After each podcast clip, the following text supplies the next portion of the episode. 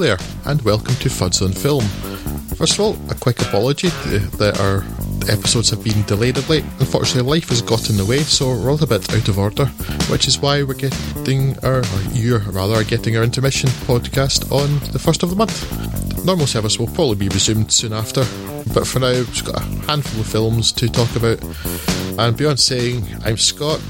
I've done it again. Oh god, I'm so broken inside. Beyond saying.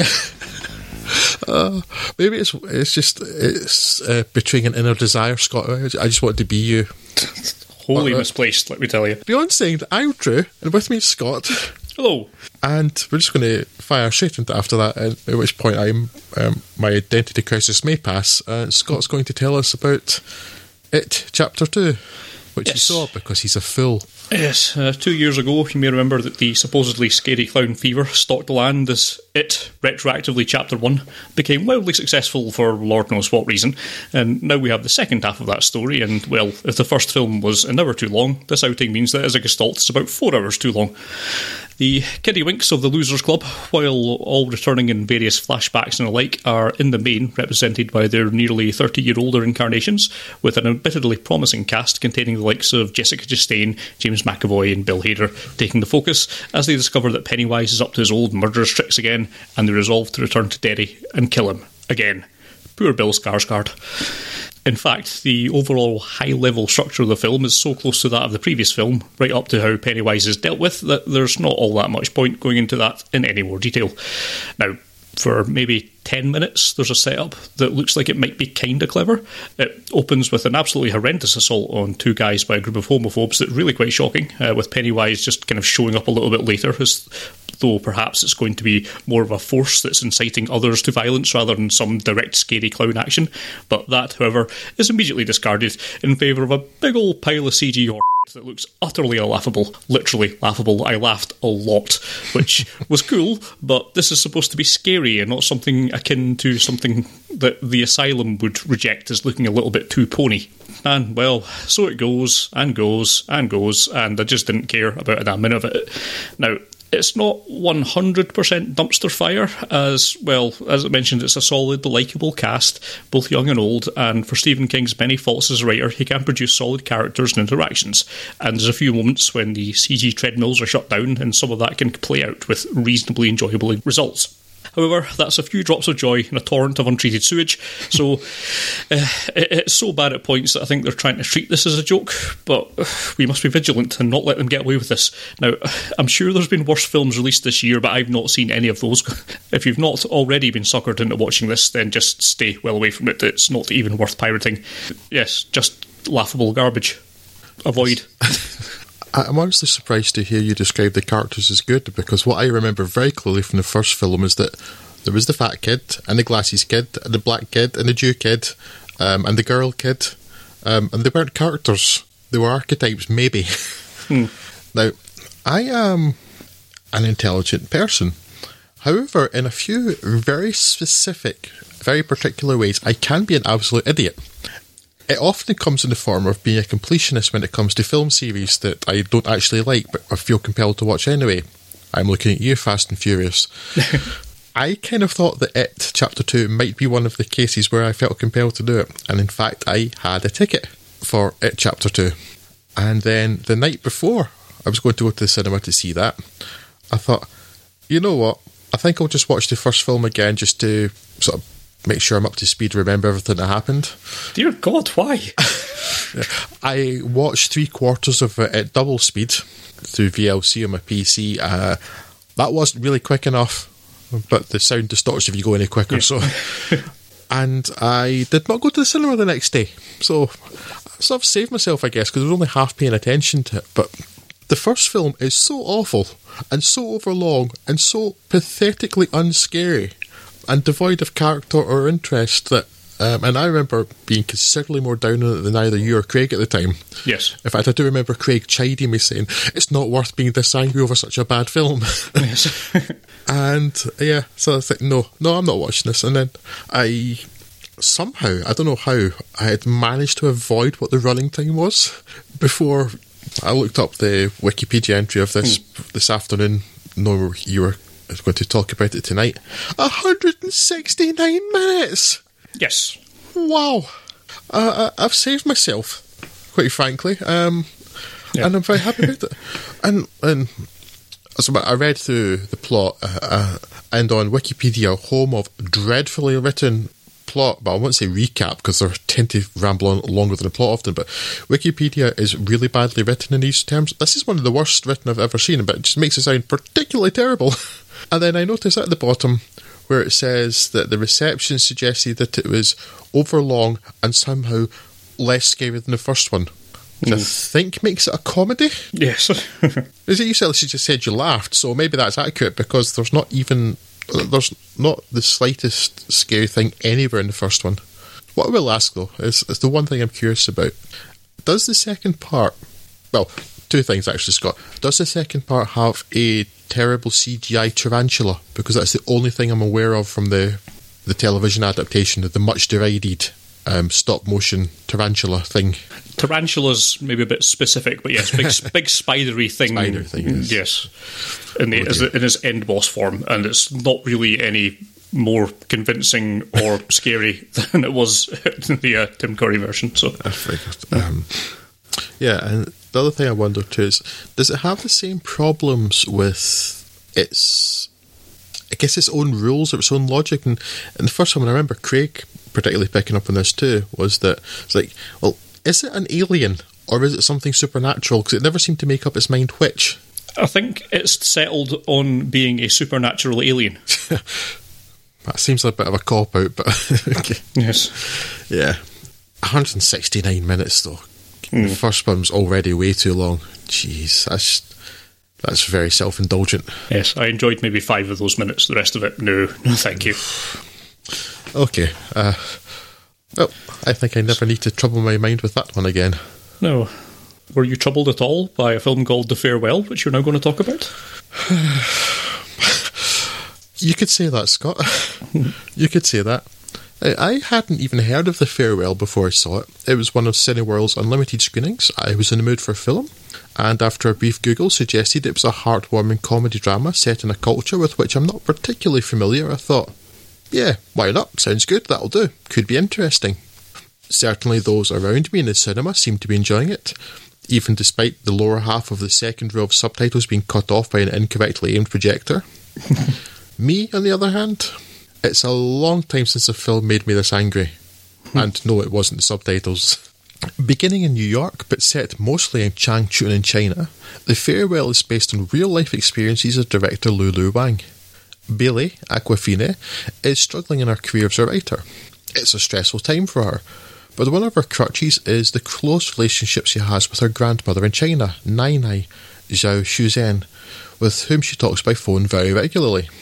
Going to visit her parents in New York one day, she discovers a very sombre mood and demands to be told what the problem is. She's eventually let in on the knowledge that Nai Nai has lung cancer. Not that they were going to tell Billy, though, beginning a whole series of absolute asshat humans lying to, directly or by omission, people in their family that they claim to care about. And why weren't they going to tell Billy? Someone they know has an extremely close relationship with her grandmother? Well, because they're not telling the grandmother either. Uh, and they didn't believe that Billy would have the necessary lack of being a decent human to effectively sell the lie. This lie, incidentally, being that Nai Nai's fine and that Billy's cousin Hao Hao is returning to China from Japan to get married, and all of the family are gathering to celebrate. The wedding seems to be real, and therefore legal, so sucks to be the poor, non Chinese speaking Japanese girlfriend of Hao Hao somehow roped into this sham, I guess. But its purpose is not to unite two people in love, and they may well be in love, but they've only been together a few months and it's clearly not their choice, but to be with Nai Nai is to watch her die without telling her that she's even ill. Nai Nai being a moron is a secondary problem I'm not going to bother getting into. Everyone's in on this friends, children, extended family, the entire fecking medical profession. Why Nai the patient, is never told of her condition, and why the doctors instead talk only to her younger sister is left a mystery. Nai Nai's not feeble or of reduced mental capacity or anything, by the way. She's just your regular granny. Clearly, they do things differently in China. And by differently here I mean in a manner completely at odds with that which would be ethical. this deeply unethical behaviour is even directly addressed in the film, with Billy's father pointing out that keeping this information from the patient would be not just impossible in the US, it would be illegal. And for good reason, because it's immoral. There's a really pathetic attempt at justification of this later, with Billy's uncle, Jiang Yongbo, spouting some nonsense about how in the West people are individuals and in the East it's different and that the larger whole is more important and yada yada yada. Bill. There are many cultural differences in this wide world, with different emphasis put on different matters all over. And that's fine. But some things are just wrong, regardless of whether it's a cultural norm or not and telling your mother she just has a bad cold and illegally buying cancer medication off the internet based on something you read on the internet to give her under the guise of them being vitamins is definitely one of those things. You can't criticise China, you're Chinese, Nai Nai tells her family at one point. Not in the you can't, you'll go to jail way, which is also true, but rather that you, you shouldn't, you mustn't, it's unthinkable, unconscionable. Not only is this mind bendingly stupid, if anyone has the right to criticise China, it's Chinese.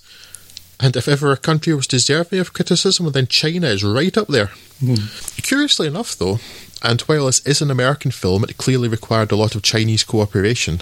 There's plenty to suggest that director Wang is indeed criticising China, at least in an oblique manner, though frustratingly, not criticising the issue at the heart of the film. Around, under, and behind all of this is what ought to be that touching family comedy drama that is what so many other people seem to have got from The Farewell. And that's the reason I don't actually hate this film. It's a believable family dynamic, the love and the sniping, issues of identity, particularly as a child of two cultures, some humour, and enough of those really enjoyable insights into other cultures where you can see all of the well, that's very different and wow, not how we do it moments mixed in with all of the ways in which we are so very similar. And then you have the humorous montage of Hao Hao drunk and crying uncontrollably at his own wedding. And why is that? Oh, yeah, because he has just sort of fake married a poor woman he barely knows, and his beloved grandmother is right next to him dying from cancer. Laugh riot. Had the central conceit been a point for discussion, then this could actually have been really interesting. But everyone, even those initially against it, fully buys in eventually, and not just because of the family politics and the certain ostracisation it would result. And then there's a coda that either tries to justify the decisions taken and or renders them moot, and I'm not sure which. It's well directed and very well acted, Awkwafina in particular, and the composition of scenes is often fantastic but watching The Farewell is an awful experience as virtually everyone in it is a terrible person, though the film acts otherwise. I'm a few weeks removed from this now and I'm still salty about it. uh, surprisingly, then, it's not one that I'm going to recommend. Is this an actual film or have you been on the tramadol again? this is an actual film that has had glowing reviews since it was released at Sundance in January. Is everyone else on the tramadol? Apparently. Where can I get the tramadol, Drew? I need the tramadol. all of the tramadol. All of the lovely, lovely tramadol. no. Uh, I mean, I looked around a few reviews of this too. and understandably, they mention the the family dynamic and the culture clash sort of thing, which isn't played too heavily, but it's there. I mean, that's all fine. But almost, well, in fact, not one review I've seen of, literally only half dozen I looked at so far, even mentioned the fact that the whole thing is based on something that is spectacularly immoral and unethical. Mm, yeah. And I don't care whether that, because they say in the film, like, that's a tradition in China, you don't tell people. It's like, yeah. There's lots of other traditions that are really bad too, like, you know, um, stopping women driving and things. They're not acceptable. Just because you've done it for a long time doesn't make it okay. Uh, and it's just, it's so immoral. I mean, honestly, I was. but we've always tricked our grandmothers. oh, it's baffling, Scott. I mean, first you start, I don't understand why they're doing this. Like the doctor talks to her sister, but why? She's a capable adult. She's, and, and I don't get that. That's the mm. film starts off like that, and then that scene where the father's talking about how it would be illegal in the US. And honestly, I had to bite my tongue, like literally bite my tongue on my lip, actually, in the cinema because I hate people being loud in the cinema. I was dying to swear at the screen and just scream about it being so immoral. and nobody else seems to have picked up on this. And I'm like, I, I, have I seen a different version of the film? And like, I know I did because I saw it in a f- cinema full of people. Ah. yes, this film made me very angry because it's just so wrong. It's not addressed. Minus five stars. That's about right. yes. Um, so, not recommended for me, this one. So, China let me down this time, Scott. I have a feeling, well, because I've seen the film too, like giving that away, but that Japan may serve us better this time.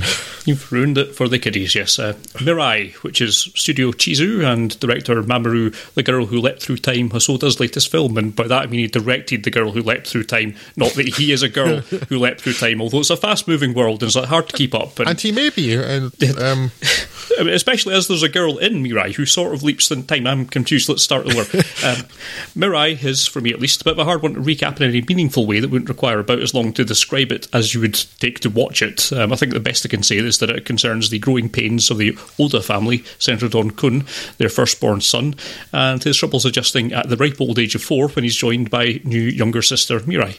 While he does become jealous of the attention lavished on the newborn, he's given some reassurance from an unlikely source.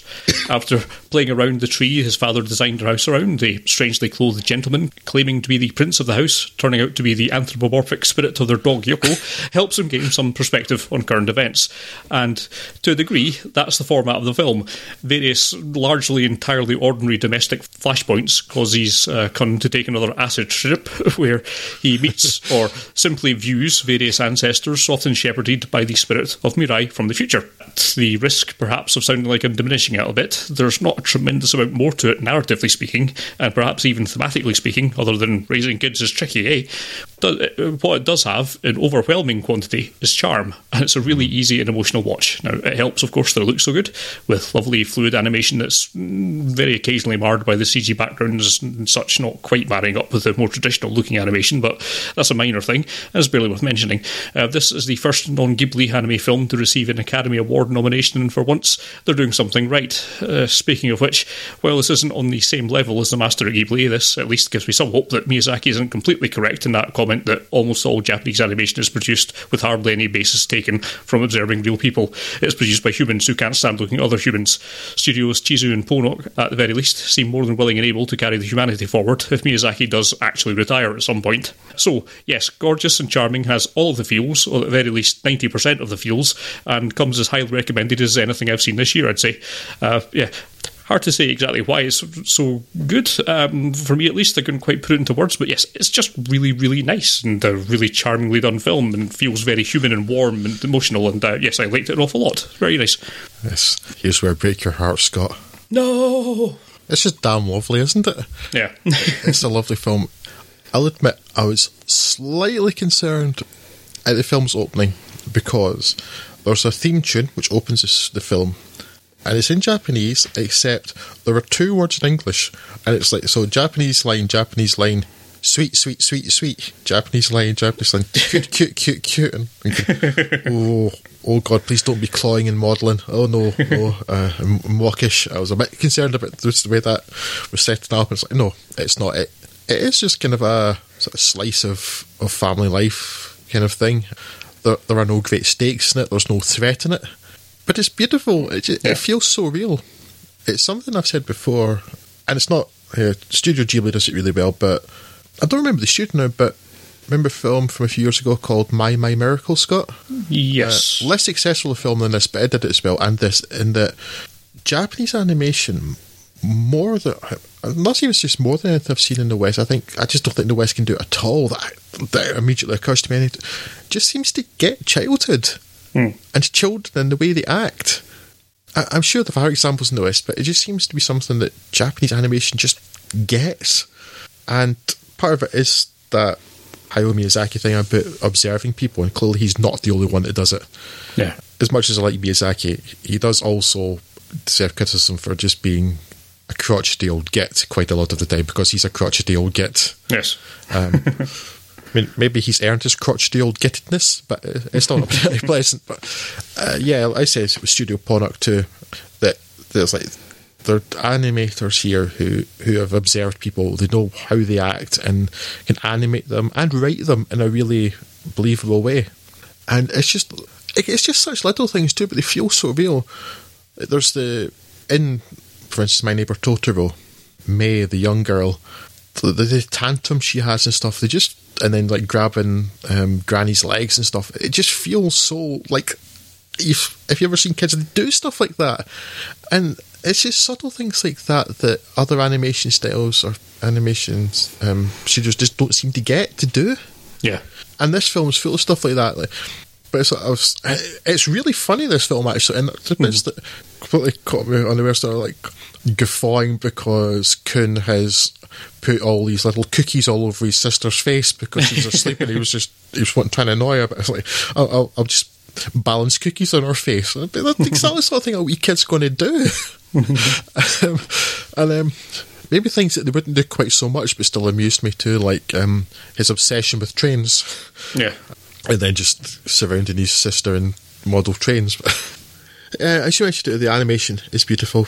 I had the same reservations about the few 3D bits that were put in there the bits that are sort of more dreamlike fantasy bits work better than the bits that are. There's a few shots that are like in supposedly the real world that just kind of looks a bit fake, but it's not enough yeah. to really. There's a couple that sort of stood out, but I wasn't particularly bothered by them. Which no, I guess more than unnecessary, like the the overhead shots of the house, yeah, and like kind of moving and seeing the corner. Like, eh, yeah, it, it, it feels different on the animation, and I don't think it adds anything.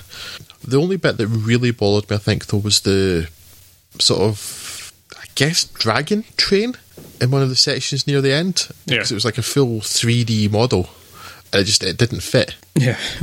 but I mean, that but really they're picking nits here because it's a, such a charming film, uh, beautiful animated, and just even just some of the facial expressions on of all things the dog. Yeah. because Kun is he is tearing the place apart. He's crying. He's calling his mum and dad all sorts of names because they're like they're not paying attention to him. Um, mm-hmm. And then there's this brilliant expression on the dog's face that just quite clearly reads, "You think you've got troubles, bud." yeah, it's fantastic. It's a delightful and charming film, and I highly, highly recommend this. It's lovely stuff. Yes, absolutely. Oh, but um, Mai Mai Miracle was by Madhouse Studio. Madhouse is the studio that uh, Mamoru Hosoda was part of before he left to start up Studio Chizu. So Ah, I see. There's your six degrees of uh, Madhouse for you. There's very often a through line, isn't there? yes. Yes. Okay.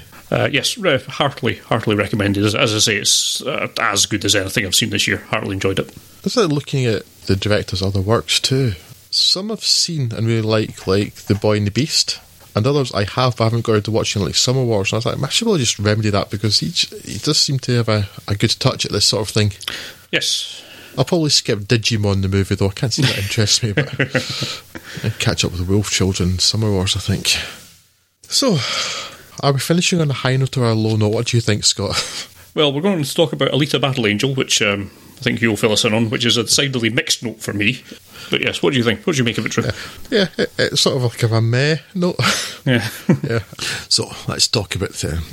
Sometimes a filmmaker becomes associated with a particular work, often an adaptation, and they struggle for years, even decades, to bring it to fruition. Such things are often called pet project or labour of love.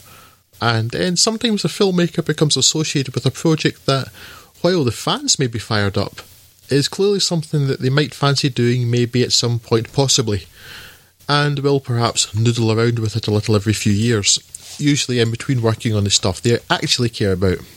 Despite James Cameron's 20 year association with Alita Battle Angel, this film is clearly the latter, and it shows. Based on Yukito Kishiro's 1990s manga, and inexplicably changed the name from the objectively yes. better original translation of Battle Angel Alita. Cameron, I'm glad you agree. Uh, Why? Yeah. Why make that change? Cameron's script, co-written with Laeta Kalogridis, has been handed off to Robert Rodriguez to finally bring this long-gestating adaptation to the screen.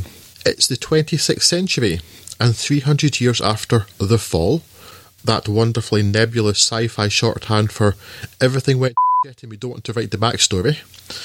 uh, and our action begins in Iron City, based on Panama City, a bustling cyberpunk metropolis whose industries exist to serve the gigantic Zalem, last of the sky cities which hovers above it.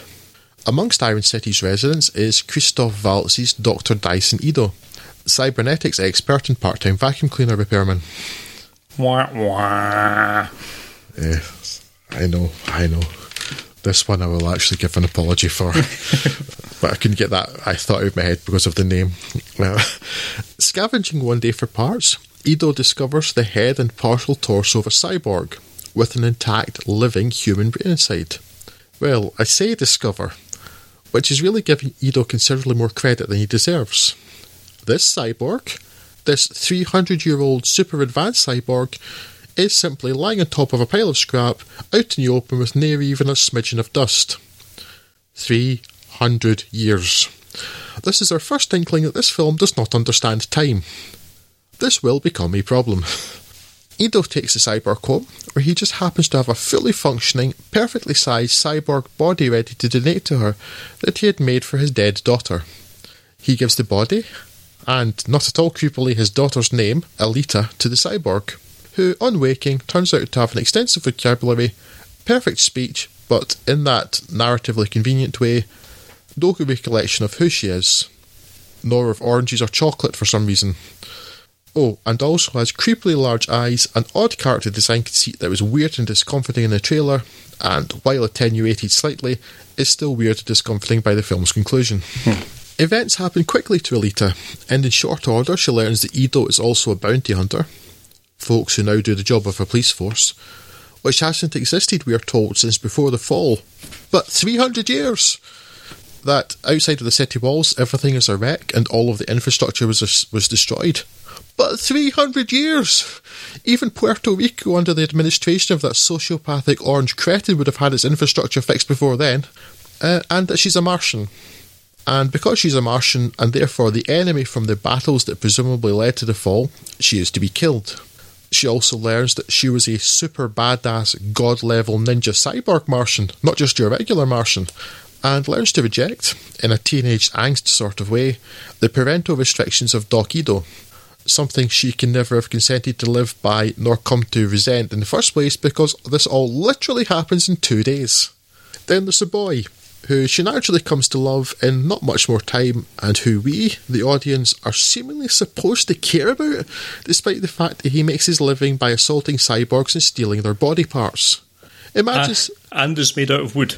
Yes. Going by his performance. yes.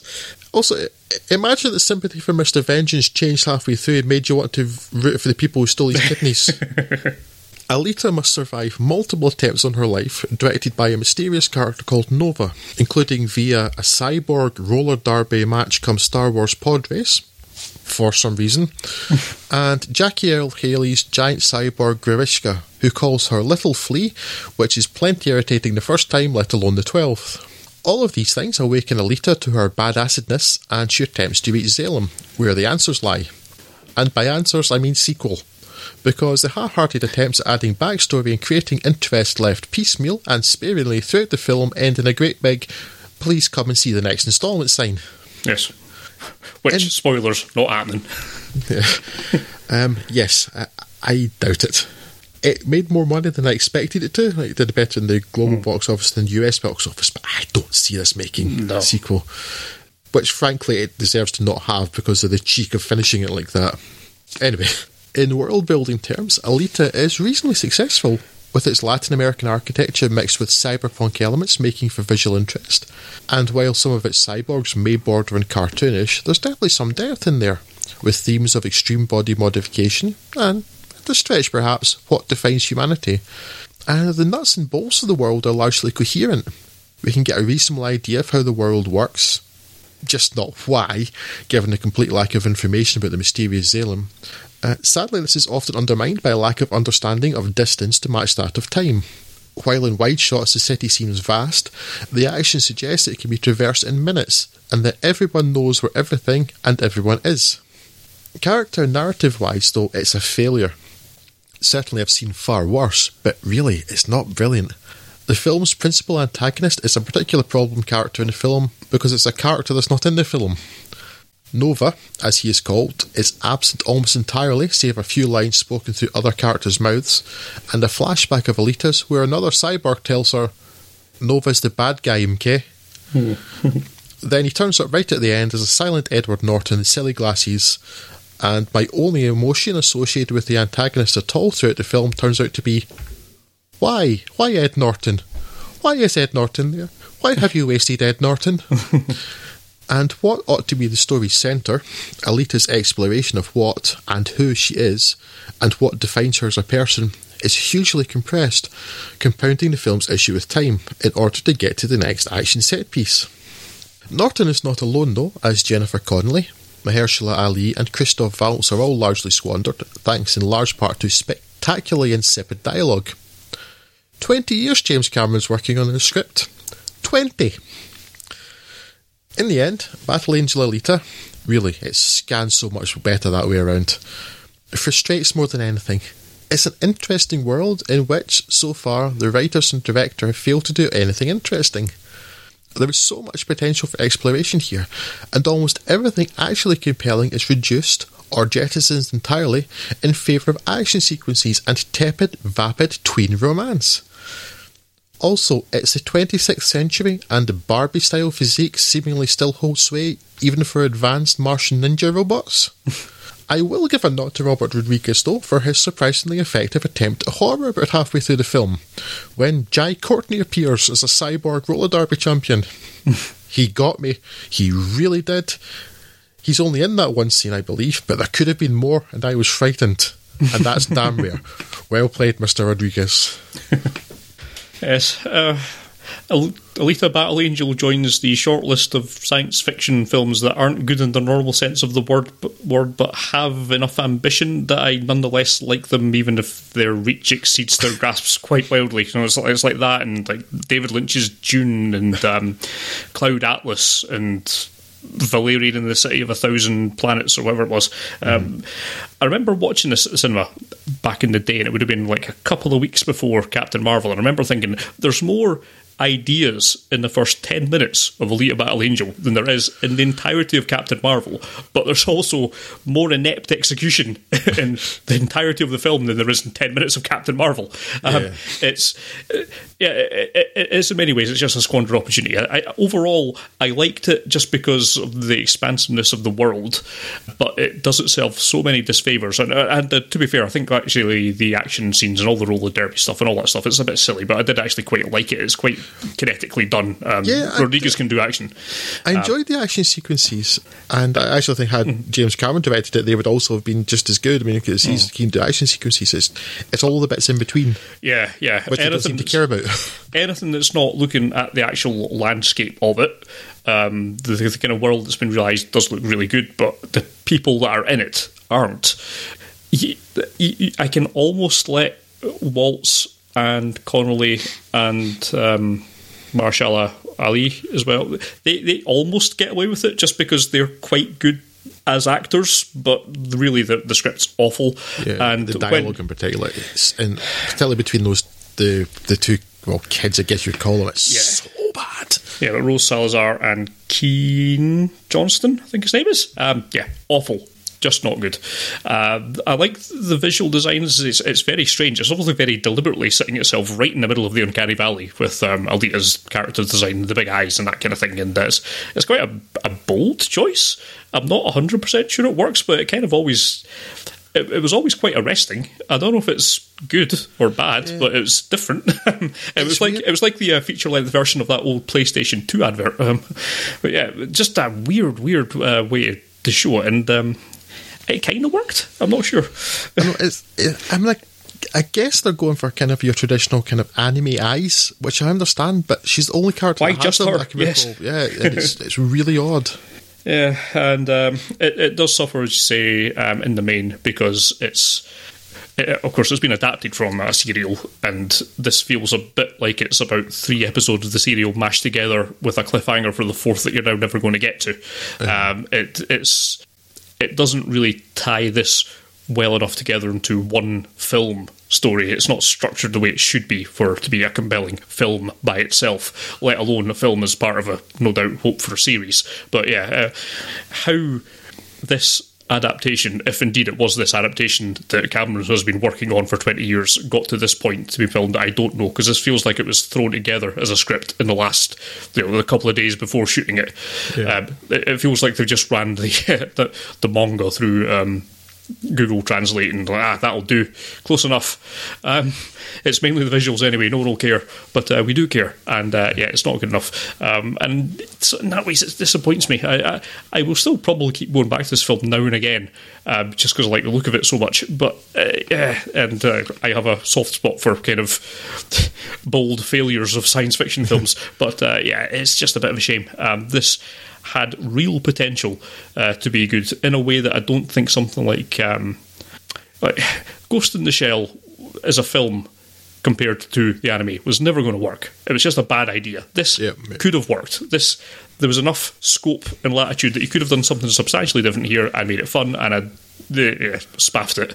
Um, yeah, it didn't quite land. This is another thing that, and I actually, I think with the level at which television production is nowadays, Mm-hmm. we're going to say more and more often, is that this feels like it should have been a miniseries. Yes, absolutely. Yeah, Like that, this is exactly the sort of thing Amazon Prime should have funded yeah, yeah, because they're doing it. I mean, they're they've got like their Lord of the Rings adaptations come up and stuff, so they're they're clearly willing to do that sort of thing.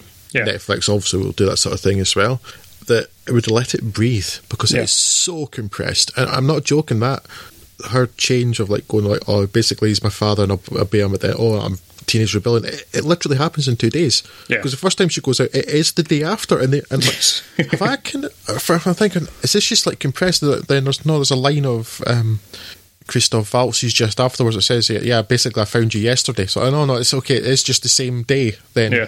Uh, and yeah, you were talking about the James Cameron thing and the having worked on it. It just, it just feels like it was just farted out the script. Um, Yeah. Like there's clearly a vision for the world, but not for what anybody's doing in it. yeah. Um, and it does feel. I do have the feeling that, that James Cameron saw the manga back at the late 90s, was intrigued, and thought maybe this is something I can work on. Then made the mistake of telling someone. yeah. And that's where it's come. yeah. I really think it's like like fans of probably it's probably anime fans who the people keep asking like, oh, when's James Cameron doing this? You doing this? And then so then you get all the pop culture people at places like Comic Con or wherever else that he's been interviewed or popping up, and they ask about this time because this is a thing that they like, Yeah. and they've heard that he's associated with it. But it was never a big thing for him. I, I genuinely believe that. Um, Yeah. I certainly hope so because at least that might excuse some of the shoddiness of this Yes. that it's like, yeah, yeah, huh, yeah, I quite fancy that, but uh, no, I'm too busy with my 800 Avatar sequels, um, or doing things about underwater exploration again. It's like then, you know, it's like 'cause he's got the month or two between a couple of films that he's working on, and he, you know, he sketches down a few notes and things, and he's like. Oh, I could do that, maybe that, and it's like then he realizes that up next film's starting, that goes away in the drawer and doesn't think about it for five years Yeah. and it only just keeps going up because he keeps being asked at things. yeah, and it really shows. Yeah. Yeah. Yeah, It's- and I don't think I'll return to this because I don't. As much as I like how it looks, Scott, I don't think it's got an awful lot more to offer. No, you're probably right. Yeah. Um, whereas of the, I say that I don't like Dune. It's honestly so long since I've Dune, seen Dune. I, would really have to see it again to see if I still don't like it. that was when I borrowed that DVD, from you probably twenty years ago, so almost Yeah. twenty years. Um, so the time I've seen Dune. But of the other films you mentioned in that kind of ilk, I, I guess I see how it fits in there, but it- it doesn't compare to something like. Cloud Atlas, I think. I think that's got a, an awful lot more interest. Again, it's something that where the reach very much extended past its grasp, but it's um, it, it feels more ambitious and there's more interest in there, and I think it rewards more repeat viewers. I, I don't think this is much to offer up on a second viewing. Yeah, both it and Dune are very dense, and I think are films that only really work if you've got the Cliff's Notes guide of the book behind you, beside Yeah. you at the same time. Whereas this, this really doesn't. You this hasn't got any real wider scope crammed into it that just you know at the edges that it couldn't get to. It's just like it, it just like it, it almost doesn't exist for this film, which is a bit of a shame because it's obviously there. Um, there's plenty of things that this could have gone into if I Yeah, had just it skipped have. over it in seconds. Yeah, Yeah, it ought to have stuff because the, from I've not read the manga, but f- from what I can gather about it, is is it is more about kind of existential stuff, and it's quite meditative in some ways. Yeah. While still being like focused around action and things. Hmm. Whereas in this, it's not even so much like it's an afterthought. It's just it's barely in there at all. Like, I guess I suppose it's make it more like an afterthought. You can feel that there- there are little snippets of story in there, like that are meant to get you intrigued, but they're either not successful enough at doing that, or there's so few of them that by the time it gets to the end, you've forgotten they existed, Yeah. Yeah. and you're just like, why, why Nova, why? There's a scene where there's a snippet of her and a pre- uh, Alita in her previous life fighting on the moon. Like, well, that's quite cool. Why, why are they on the moon? What is this battle? What are the stakes of this? And, and none of that is addressed. So they're, they're, you can't have any interest in it because it tell you a single thing. Yeah, lots of that, that, that's what's writing, but there's there's ideas that they pulled from the manga and just spaffed away for like fractions of seconds in some cases, and um, all of that could have been its own film. in a lot of the cases, not just not even just a few scenes, it could have been its own film. You could have had a whole film about him, uh, Alita just. Uh, getting rebuilt, slowly discovering that his uh, her adoptive father's a, a bounty hunter, becoming a hunter herself. That's that's a whole film there, and that's like the first what thirty minutes of this. Um, everything's just rushed, and um, it, it burns through a lot of things that should really have been spending a lot more time exploring. And uh, yeah, that's a bit of a shame. When it comes to sort of thinking about recommending it, I, I can't put my hand on my heart and say that people should watch this film. It's just not, not overall good enough to do that. But it just at the same time, I can't help but respect that there is enough work and ideas in there that it's maybe for the right person, it's, it's, worth giving a shot to. Now that you don't, if it shows up on streaming, it's worth putting in front of you at that point. But um, yeah, it's, it's, it is just a missed opportunity, and that's a shame. Yeah, it's, it's not a film I would necessarily dissuade anyone from watching because I, I didn't dislike it. I, I certainly found bits enjoyable, which is not to say it's a good film. It's not. Uh, and again, the dialogue is so atrocious that it's. I really find it hard to to say anything positive about the dialogue anywhere in it. Yeah. because it's either exposition heavy. Um, pretty much anything that Christoph Waltz says is exposition Yes. uh, really awkwardly done. I mean, the fact it's not completely intolerable is credit to him, Yes. uh, being the fine actor that he is. But yeah, otherwise it's just the stuff between Alita and um, the boy whose name he, he has a name. I don't care what it is, so don't remind me if you, if you have it off the top of your head. Yeah. Uh, it's just risible. Um, Yes. it's sub Twilight. As much as I remember about Twilight, having seen just the first film, but it's certainly of that level anyway. It's awful, and but yeah, I say I wouldn't necessarily dissuade people from watching it because there there are some interesting ideas in there, at least in terms of the world. It's visually interesting, Yeah. which may be a reason to watch. it. And this will seem silly, but given today's typical running times, it's only two hours. and I didn't actually, I didn't feel the length of that film in particular. It didn't particularly outstay its welcome um, in that regard. But yeah, there's enough interesting stuff going on in the world that if you stumble across it, you can maybe appreciate it just on that level. Yeah. I just think you're going to feel deeply frustrated by the lack of narrative and the creepy eyes. creepy, creepy eyes. Yes. Yeah, so that'll wrap us up for the day. Thanks very much for your attention. If you would like to get in touch with us about these films or any other ones, then please do. You can do so on Twitter. We're on there at Fuds on Film, or on Facebook at facebook.com slash Fuds on Film, or old school people can use the old emails at podcast at fudsonfilm.com. So, um, yeah, until next time, I wish bid you adieu, and I'm sure that the Tavendale shall do too. Uh, I will do. I, I'm, I'm hastily going to find some sort of therapist appointment for my clear identity crisis. Get that short, sorted out before the next episode. Fairly well.